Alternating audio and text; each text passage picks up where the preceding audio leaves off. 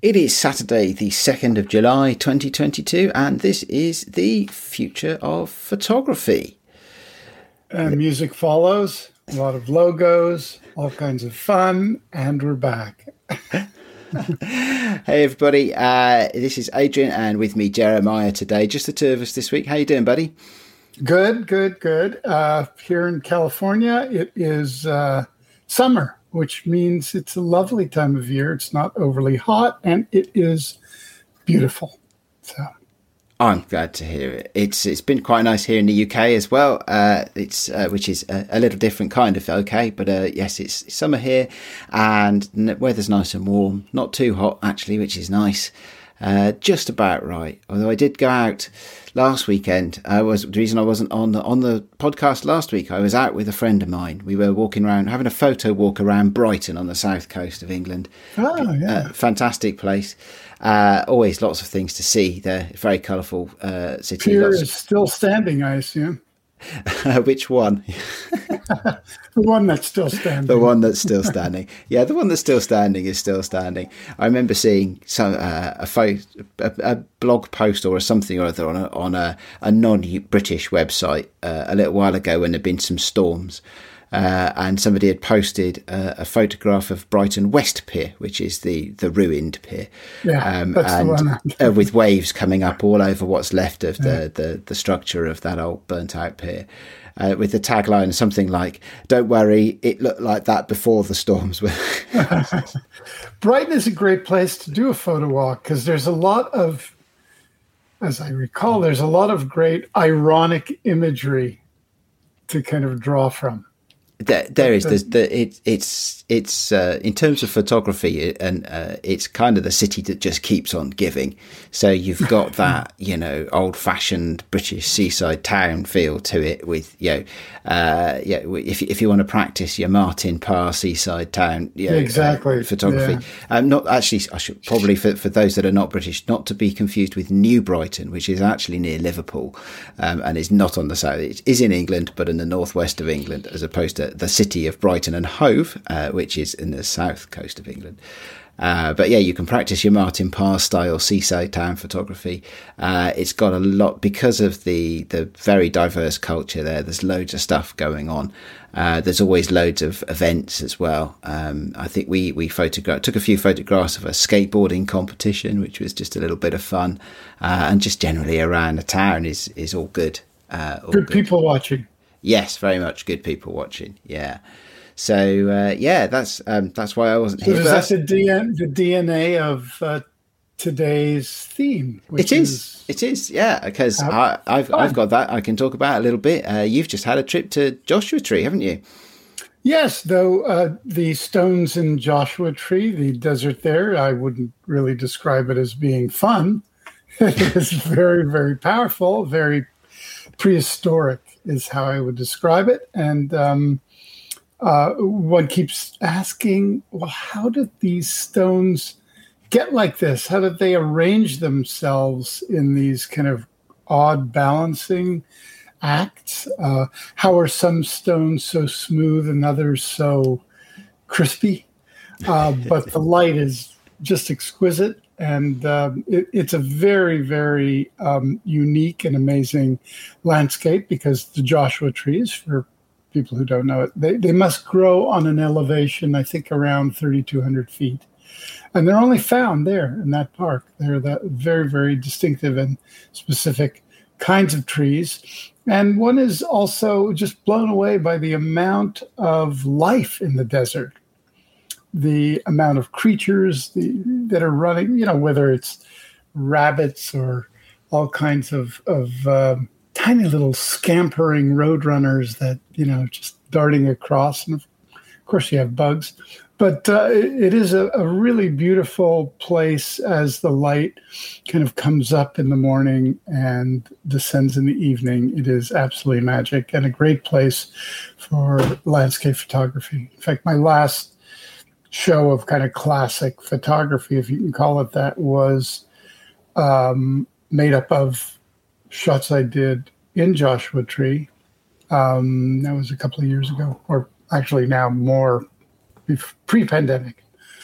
So I'm drawn to that. landscape. It is kind of interesting, and it's hard to go wrong. Well, famous last words.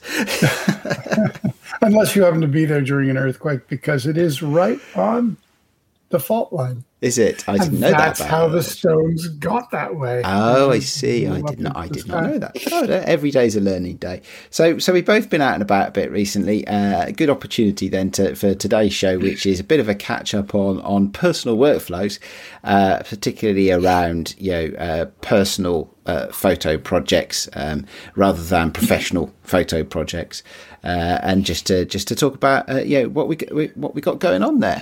Tell us, what were you what cameras were you using? What were you shooting out there in Joshua Tree? Well, I took several in no particular order. I took a little Canon. I don't even know what the name is, but it's like an optical viewfinder that has the equivalent of like a 600 millimeter lens. Oh, okay. It's very, very small, just fits in your hand. I think it's mainly for bird watching, though I don't know. So I shot that. Didn't use it that much, but I did do some compression work that way. My main cameras, both of them that I used, my Leica Q2, which is my go-to camera, my favorite camera. So I did a lot of that, very, very sharp and beautiful. And then I did bring a tripod and the Fuji GW 6x9, which is really a camera that is the closest to a portable large format, relatively large format. It's called in kind of local terms, the Texas Leica. Yes. There's no batteries involved. There's no light meter involved. It does have a focusing ring and an adjustable f-stop and speed. That is it. But the quality of the lens and the quality of the large negative is really fantastic. And I did some fun things where I put the camera on a tripod, opened the shutter, and I brought a very, very strong high beam flashlight. And I would paint some of the rocks as the light was descending and kind of place highlights there. And, I just can't leave nature on its own. I've got to screw with it constantly. And but that was a lot of fun. That does great sound, for stargazing, of course. That does sound like a lot of fun. I've done that before, a bit of light painting. So although I tell you what, I've also done it with a speed light set on its lowest power, and you can just ping it at different things, which is an interesting one to do as well. Just light up certain things here and there by essentially just shooting it at whatever direction you want to light. That's good fun. There's a wonderful NFT artist, really, Ruben. I forget his last name, but I think he goes by the name of It's Ruben, and you can probably look him up on Instagram. But he specializes in attaching lights to a drone and running it into the most beautiful landscapes and doing these perfect circles of streaks of light. And they are truly magic. And his work is just starting to get quite known and absolutely beautiful. Yeah, some kind of those. Awe of him. Some of those very much are. So I've seen them with in a landscape at night with some rocks, usually pointy rocks, and setting the drone to circle just around the top of a pointy.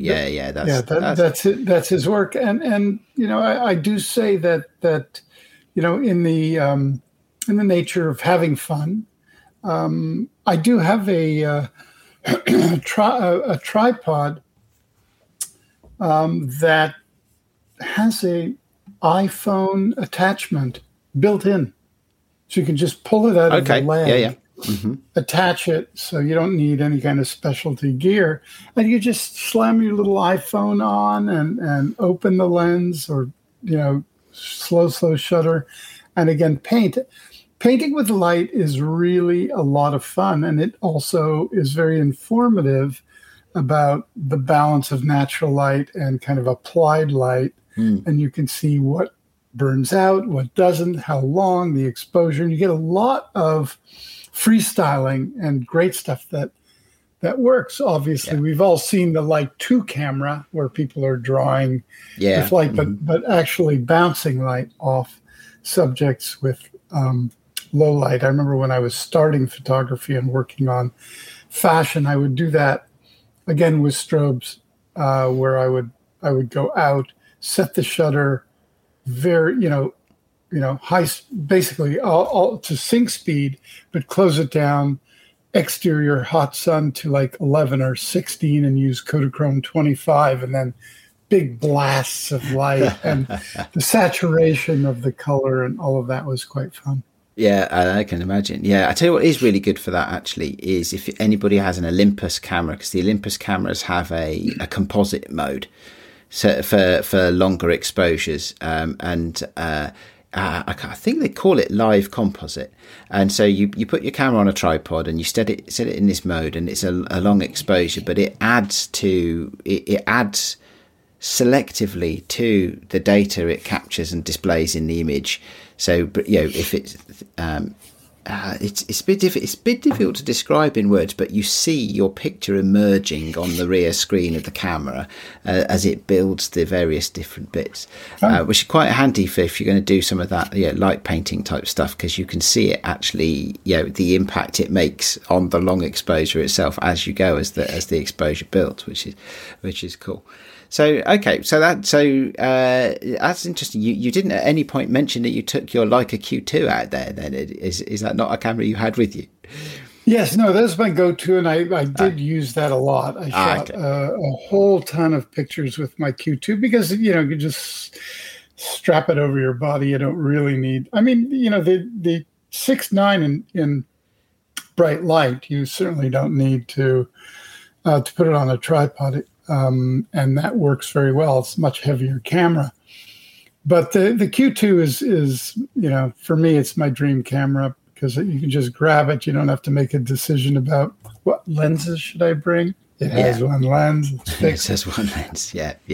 And that lens is really optimized for that particular chip, and the pictures just consistently turn out. I'm talking about the quality of the image. Not the subject, but they do capture beautifully all of the nuances that you intend. So I'm crazy about the camera. Cool. Okay. All right. So I stopped using my my M whatever I have 9 completely. I don't use it anymore. Interesting. So you've been out there. So that's you've been out deliberately on a photo trip, which sounds fantastic. Taken a range of cameras, done a range of work. That sounds good. For my part, on the capture part of the workflow at the moment, it's all about the Olympus TG6 that I got a few weeks ago. At the moment, which I am thoroughly enjoying exploring, I'm finding loads of new stuff in it all the time, which is fantastic. It's it does a lot of stuff with what Olympus called art filters, which is a really interesting. I'm trying to learn how to work with those in a way that isn't nuclear powered, right? Because some of them can be pretty drastic. And which is good, can be good. But what I found with the TG6 as opposed to the TG4 that I had previously is that you can capture the raw file underneath all of those. That's what I was going to ask. Yeah. So if you shoot the JPEG with the applied filter, which is cool, and then the raw, you have the raw, which you can do. You could duplicate it in higher quality, or you can just take it in a whole other direction, but you still have the application of the filter. My Lumix has that too. Yeah, it's really interesting actually, because it's the looks that I like. And actually, just a quick question: did you yet receive a copy of my zine in the post? Not yet. Oh, okay, that's interesting. It's obviously taking its while to cross the ocean and ocean liner. But that was shot with one of these Olympus art filters primarily. But sometimes you have to to work it a little bit after the fact, which usually I do by blending in the raw file underneath it, just to take the edge off the effect, just to get it to where I want it to be. But it's a really interesting camera, and you can make those JPEGs after the fact as well. So if you take it with one thing on, one of those art filters on, and then you decide actually no, that was the wrong one, you can reprocess the raw photo in the camera. And yeah, with a different filter on it. Now that doesn't sound like rocket science, because anybody, a lot of cameras can do that, especially people who own, for example, Fuji cameras and the film simulations in Fujis. But it's quite unusual, I think, in a pocket camera, especially one of that tiny size, and so it's a real luxury to have, and I'm really enjoying the camera and finding new things about it. It's got me, I'm doing a lot of macro photography, like tiny things, because it focuses at about a centimetre distance, and you can get these incredible photos out of it. So I'm definitely got some ideas for my next zine, which is based around macro photography. I like that. Another reason that I kind of shout out to Leica as well is there's a macro pull on the lens, so you can just switch it to macro, and then you have all of that 45 megapixels sharpness. That sounds pretty awesome. I'd like to see some of those, actually. You should share some of those just to see the amount of detail in it. The style I'm working in at the moment is definitely not about sharpness. It's more about impressions of stuff than it is about what you might call the technical image quality, which is probably good given that the camera I'm using is not capable of anywhere near some other cameras' technical capability. Do you think that in your or one selection of a camera when one goes out for a photo walk or a little exploration really does determine the attitude that you have about the image making process? So, for example, I like going out just with my iPhone for a walk, and I tend to take a lot of pictures, and I also feel that it's just easy to throw those away and not be precious about it. And yet, when you really do determine that you love a picture, the quality is pretty astonishing. Mm-hmm. I wouldn't say you want to do a 30x40 blow up of them. No.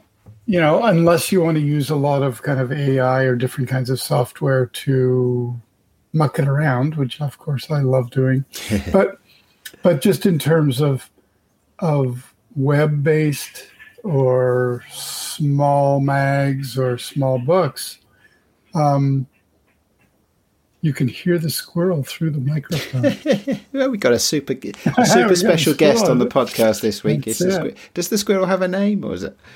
Yeah, that's Ruthie. That's Ruthie. Okay. Yeah. Oh, shout out to Ruthie then. Shout out to Ruthie. Yeah, live audience. So I think to answer your question, although maybe in my head at the moment, I'm trying to be a little bit more intentional and deliberate about that. So there's a thing I'm aiming for at the moment. So I choose the camera that allows me to achieve that thing. Mm. But having said that, I do completely agree with you that if you happen to take a different camera, it does, for me at least, it does influence the kind of pictures I make and take. Right? It's the example I would use is when I took the 6x9. For a stroll into the desert, you load it up with 120, and it takes 8 shots. That's it. So it's not that I'd carried other. It's too dusty and dirty to kind of reload there, at least it was for me. Yeah, it's a bit tricky. So I just, so knowing that I had 8 shots to make, I would be very, very determined of which.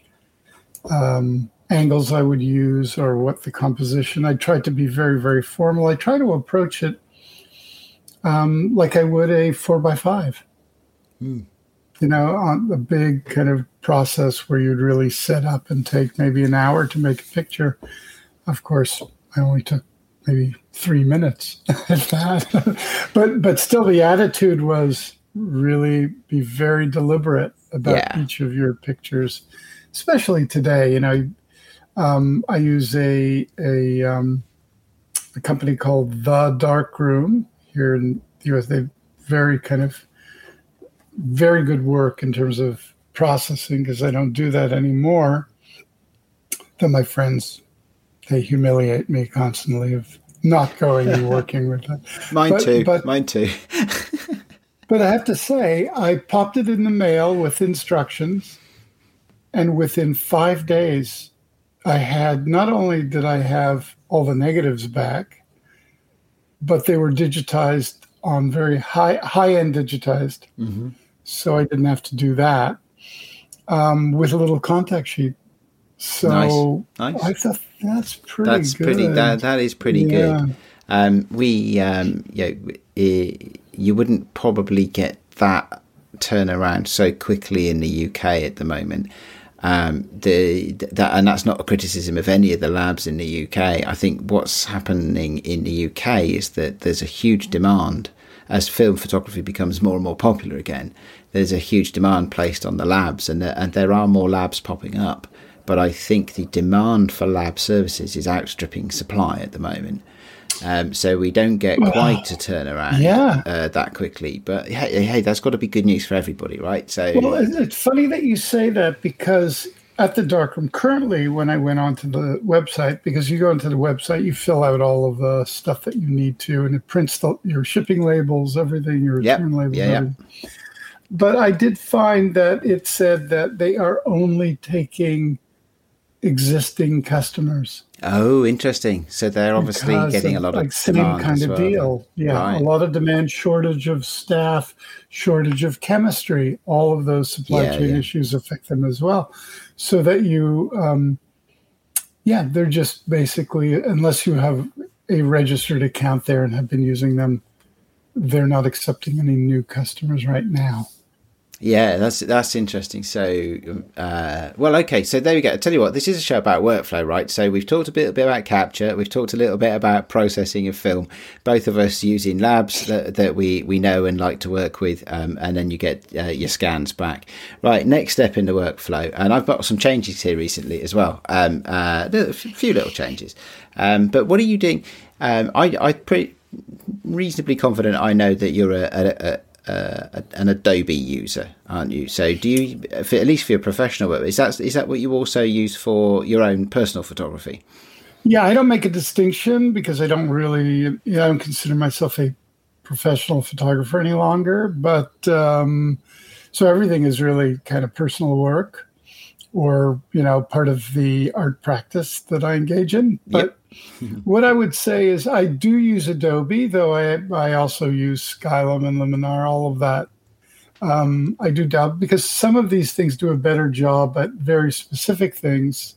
I use On One, I use Boris. There's a few. Nick, I have a good. Yeah, they've just released new versions of those as well, haven't they? Or the Nick, that's right. Yeah. So I will use some of them for different kinds of purposes. But my workflow tends to be, whether it's film or digital, I'll import these into very specific folders in my Lightroom library, then pull them in, and then start to address whatever I need to in terms of additions. What I liked about Lightroom is the organizational aspects of it. So it really is up to the user to be able to find an image or a kind of image within 100,000 pictures or whatever you happen to have in your library. So there's that. Also, there's some plugins, for example, Negative Lab. So I can put just a digitized negative, which is as close to raw as we can have, and then I can kind of process the negative with an application of a film quality right in Lightroom. Nice. And then edit it. So it's just something I've been doing for a really long time. I know it. Like you, I think I started with Aperture. Yeah, I loved Aperture. But I had a notion, and I'm very much in the Apple, cosmology here, but I just had a notion that Lightroom had more of a commitment because of Adobe and being kind of totally committed to image making, whereas Apple was really, like they did on Final Cut. I mean, it had a trajectory of professional use, and then they kind of circled back to more personal use or prosumer use. And that's no, not really a put down of it. That's where they saw putting their money in development and all of that is to that kind of ease of use, and the nuances of kind of production editing is not something that they can compete with, though many still use it that way. It is interesting, isn't it? Yeah, about a year or two ago, let's say, not too long ago, I was digging around in an old computer and I found a working installation of Aperture, and I went to play with it, it, let's just say, it hasn't aged very well. The user interface, which is what many people loved it for, and the ways of working, still brilliant, right? But the photo editing tools, haven't aged very well. I know we get so many updates to so many systems, and they're all very incremental, aren't they? And that's fine. But stepping back to something that at that point would have been, I know, let's say 10 years old, give or take, you could really see the difference in how the software worked. You slide a slider and you go, "Ooh, no, that doesn't look. That's not what I was after." So these things have moved on a lot, and it's easy to forget about that. Yeah, but yeah. So my getting back to my basic workflow is I'll put things through Lightroom, and I'll do all my preliminary edits through Lightroom, which every update improves, I say, in terms of what is possible. Even masking is now quite sophisticated. And the amount of kind of third-party plugins for it is pretty significant.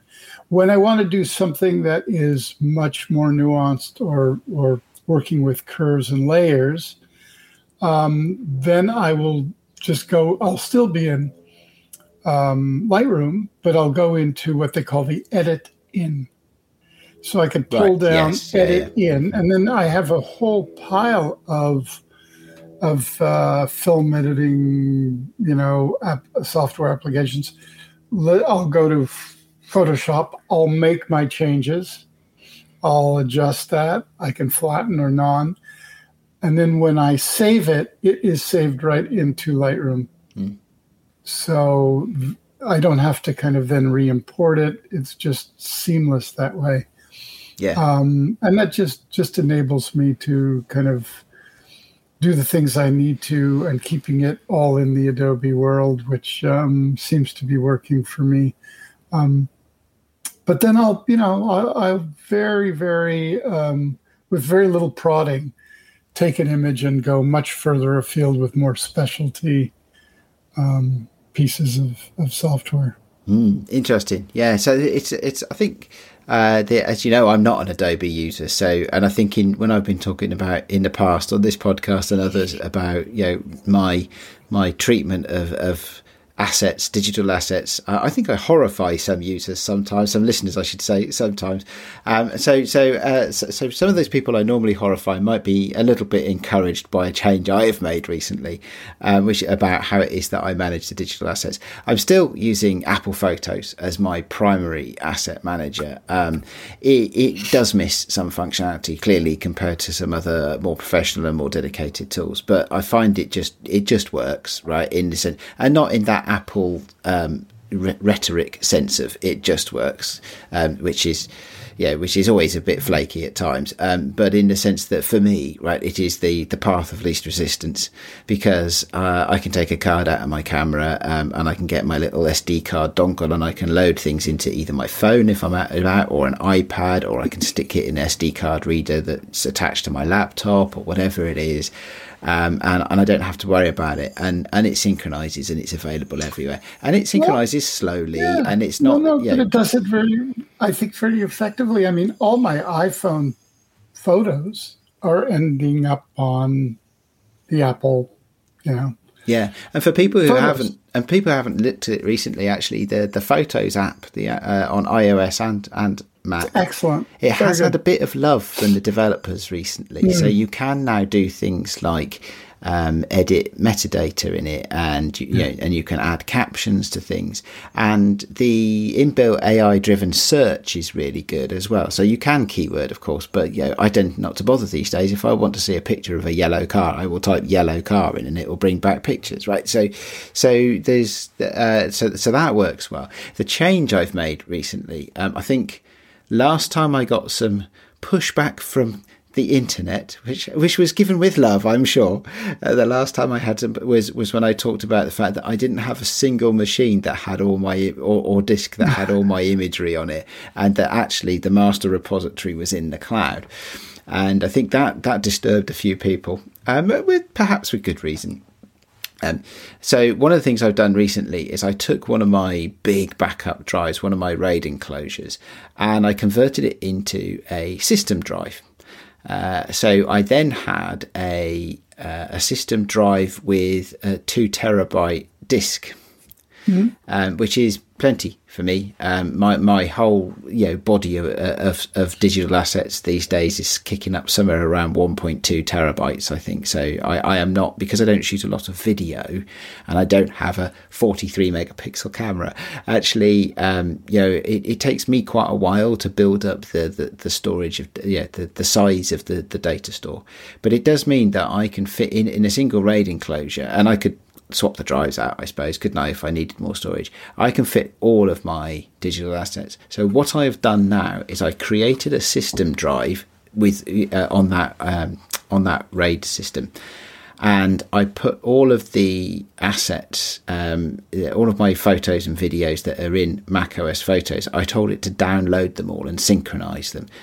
So for those that don't work in the Mac system, you can choose with your device whether you want it to keep a copy locally of all your images and videos, or whether just to do that selectively to save disk space. And of course, that's if you've got my MacBook is, I don't even know how much storage is on it. It's 256 or 512 or whatever. Clearly nowhere near enough to store everything. That gives you the ability to store everything in the cloud. So now I have a hard drive that I can plug into my laptop at any time, and I can download all of the images and make sure I have locally a copy of everything. And because it's on an external drive, I can keep it up to date, because I currently have an M1 MacBook Pro. It was that RAID drive previously was attached to, I think, a 2012 iMac, and the 2012 iMac couldn't run the latest operating systems and things like that. So having built it as a system drive, rather than just using it as a data drive, I can then keep it up to date with whatever hardware I have that I upgrade to. So I should always be able to keep the latest features and operating system on it.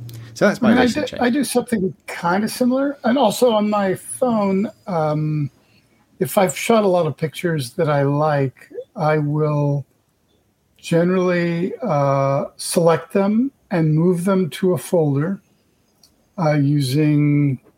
just to basically, sharing on my, on my main M1. And then I'll throw those into Lightroom too, to be assessed. So I will have a backup, because I have the photos also backing up to the cloud. Mm-hmm.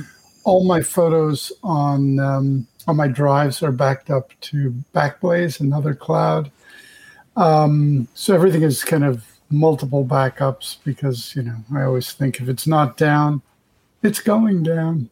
Yes, because you live so we don't get earthquakes in this country particularly. The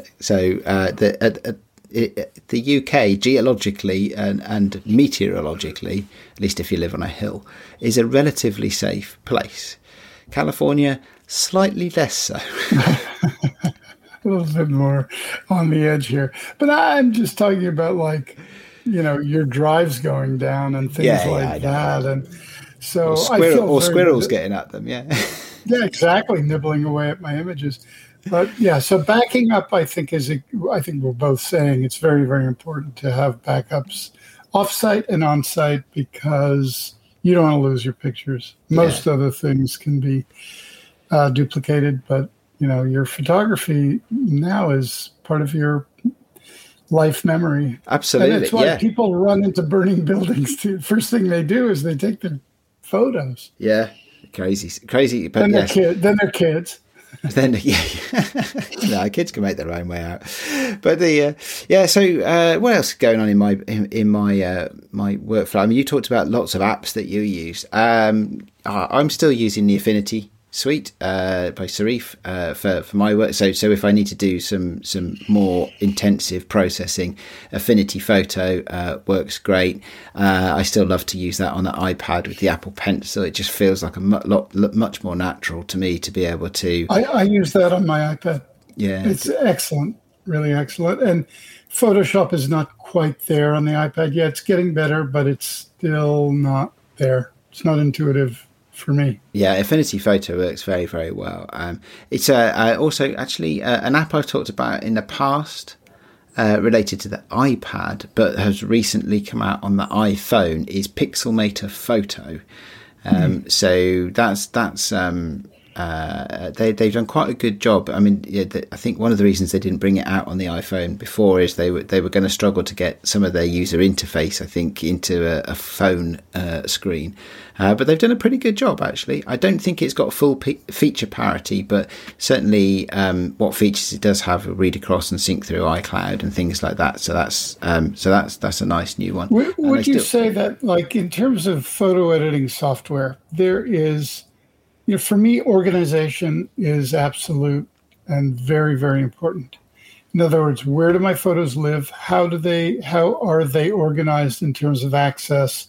Can I kind of create little addition suites? Can I reference them? Can I get to them easily? So that becomes extraordinarily important. Just throwing them into a drive doesn't mean anything for me. So the organization skill. Then the processing. And processing means that I'm not even talking about fine editing, moving from a negative or a raw file into a visible image. Mm-hmm. So there's that. And one could argue what the best kind of, you know, is it phase one or is it the Adobe? Or, you know, there's all kinds of ways of processing. For me, I just stay in the DNG world because I know it and I'm used to it. And then there's the photo editing. Most people, I think, are just editing contrast, a little color, black, highlights, maybe a little brightness, stuff that's found on your iPhone, like very, very simple. And just using 5 or 6 different sliders can completely transform. Oh, yeah, I'm not above just pressing the enhance button. Let the machine do it for you. That'll get you to a starting position at least. Yeah. Yeah, and after that, then you get into more nuanced, which is masking, layers, layering, all of those kinds of curves, working with histograms. That requires another layer of processing. And then beyond that, we have AI, which is, you know, at the kind of the onset, it's like just... Here's a LUT that we like, put it on your picture, to, you know, a total recreation of an image based on subjective input. Yeah. And that stuff is getting more and more and more sophisticated. And then output, which we've talked about in the past on this podcast, which is printing, whether it's Instax or piezo or straight up from your printer or printing service or printing on different materials, whether it's canvas, metal, glass, wood. Those are all available as well. And so when you talk about kind of a workflow, it really depends always on one's initial intention. Yes. Where do you want the image to exist, land? So that will determine your output and the, you know, is it 300 DPI or 72 DPI? You know, you don't have to do one size does not fit all. Hmm. And converting that based on the output is also important. So there's more information that one normally needs if one just wants to have fun. But if you want to really drill down, there's all manner of very sophisticated editing, and that is increasing in its own kind of performance year by year in an absolutely spectacular way, which just for someone like myself just inspires me to be creative. In other words, I'll look at a feature and I'll go, well, how can I subvert it? You know, how can I turn it around, not just use it? So that's an interesting, I mean, that's a great topic in itself, because right, we're talking about the you know, the personal projects, the fun photo projects, you know, where you do get to play, and that is the delight, isn't it? You know, that's where you get to play around. So tell me about subverting features as they come out. That sounds cool. Well, yeah, I mean, you just look at like, oh, this particular piece does this, like this you know, enhances the grain. Right. Yeah. Okay. Mm-hmm. Okay. I want a little more grainy, but then you think, well, now I could make these grains really big. So I could have the biggest grain, but less of them. What does that do? Or vice versa. I can soften the grain. Or what is that? Murky. You have a sharp picture, but soft grain. Or you have a soft picture with sharp grain. So there's a lot of dynamics which do affect how you see a picture. And again, how that's output. You know, seeing that on a printed I see what you mean. Piece of matte paper is different than a glossy paper, different than an Instax, big, small, all of that, or a screen. So yeah, no, I see what you mean. Yeah, so yeah, I think there's definitely some of that coming through. Especially, I mean, it's a good example you've chosen for me, because yeah, I am deliberately aiming for a pretty graphical style at the moment, and sort of, you know, leaning in, to use the current vernacular, leaning into that graphical style. So yeah, I do like to try and push the boundaries. And when it comes to the editing, I mean, I talked about using Affinity Photo. That's great, and that can give you subtlety and power, but I'm also not always looking for subtlety in my edits. So actually I find quite often phone apps are an interesting way to process stuff. So you know, I mean, typically, I mean, I'm starting off right. I mean, this is the fun photo workflow. So I'm starting off with a small pocket camera that's designed to be more proof against salt water than it is to provide pixel clarity. So I'm not going for technical. Yeah, even from the capture point, I'm not going for technical perfection here. But I do, and then in my workflow, and if you use Apple raw conversion, I think typically works at about 8 bits. So you may have a 14-bit camera, right? But you're not getting that if you use Apple to convert your raw file. Sure. That's okay for me, right? Because of what I'm doing at the moment. And if I do need more, then I do go to Affinity Photo for the raw processing, which will draw out all of the information that's been captured.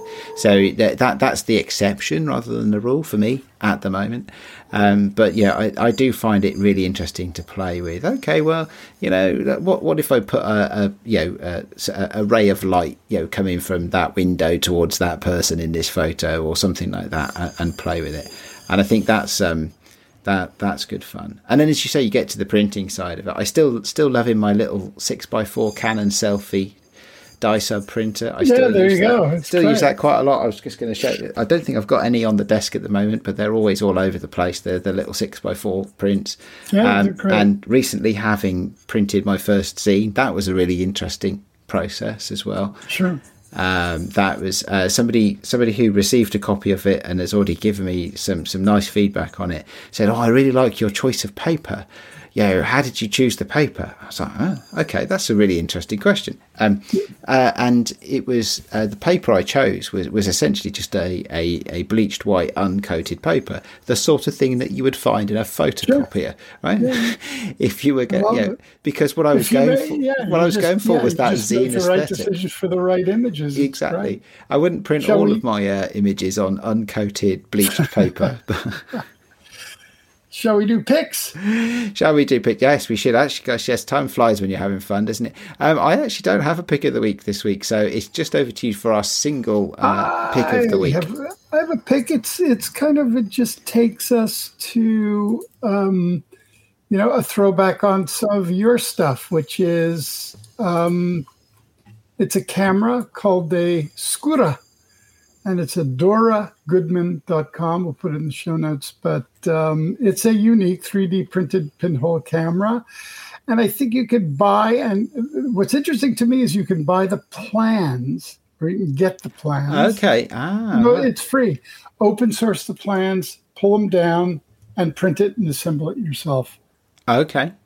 Okay. So I think that is a very interesting thing for me, you know, for the DIY types. You could personalize it. There's all kinds of things you can do, but I would, you know, follow this. It's a fun thing to do if you're into building something. That is interesting, isn't it? Yeah, you know, because I don't know about you, but I've got quite a few friends these days who do some pretty decent quality 3D printing and have access to really good kit. I have just a very basic, almost a toy 3D printer here at home, just that actually was a present to play. Yeah, it was a gift to play around with from my wife and kids, which is a bit of fun. But I've done a little bit of printing with it. But the idea to print a camera is print your own camera is pretty cool, actually. I like that. Yeah, and there's a lot of services. Oh, you're being attacked by a drone. Yeah, probably. Anyway, we should wrap this up, but it's been kind of fun. It's nice to catch up on these conversations now and again, isn't it? Just to see how things change over time. Yeah, because they do, and they change fast. Yeah, yeah, they do. Yeah, cool. All right, well, there we go. Thank you, everybody, for listening. We have been the Future of Photography for this week, just the two of us, and we'll see you next week. Goodbye. Bye, bye, all.